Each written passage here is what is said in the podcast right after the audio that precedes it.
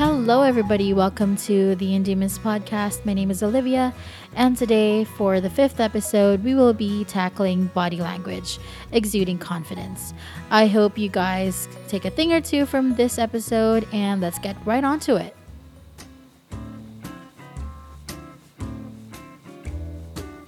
In a room full of people, it's always beneficial to have the upper hand. You get to control your response and other people's response to you, um, charm them and make them believe whatever you say, and practically have them trust you with their lives. Some use this to take advantage of people in a negative context, but today I want to show you how you can use these tips positively, whether during a deal meet or um, a lunch date, and maybe even at an office setup. What are nonverbals? Well, nonverbal communication includes pitch, um, speed, tone, and volume of the voice, uh, gestures, facial expressions, body posture, stance, and um, proximity to the listener, eye movements and contact, um, and dress and appearance.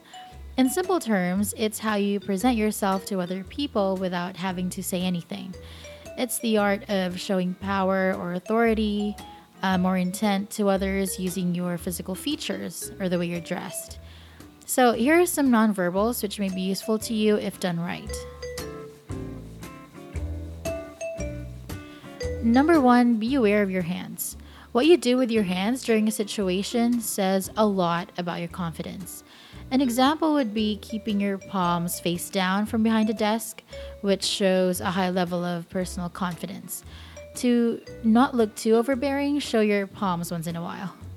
Psychology tells us that um, exposing the palms speak of character that is quite subordinate or uh, lacking authority compared to someone who keeps their palms downwards.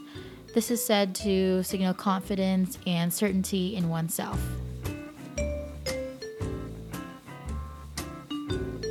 Number two, stay still physically. If you want to exude confidence, stand your ground and keep still. Obviously, people who are frantic or nervous can be hyperactive or fidgety. Nothing shows courage and assurance by being physically calm. A lot of us move our heads around when we speak, but if the head is still or moved slowly, that person speaking exudes an air of authority, seriousness, and confidence. If one constantly looks around with a darting eye or maybe he have quick head movements, it indicates that one is under threat or is of a lesser status or rank. And finally, number three is to have good body posture. You know, sometimes being the most powerful person in the room requires more than looking good in a suit or a dress. Often it's about how you hold yourself, quite literally. to be confident, stand still and don't slouch. You know, um, look at the people you're speaking to um, in the eye, keep your hands relaxed. Fidgeting with your hair or your clothes can make you look bored or insecure, which we don't want. There are heaps more nonverbals you can look into, but the ones I mentioned will help you get started. I do seminars, workshops on body language. So if you're interested in scheduling a session with me for you or for your team or for whatever, shoot me an email. I'll leave that link below. And yeah, I think that ends this episode.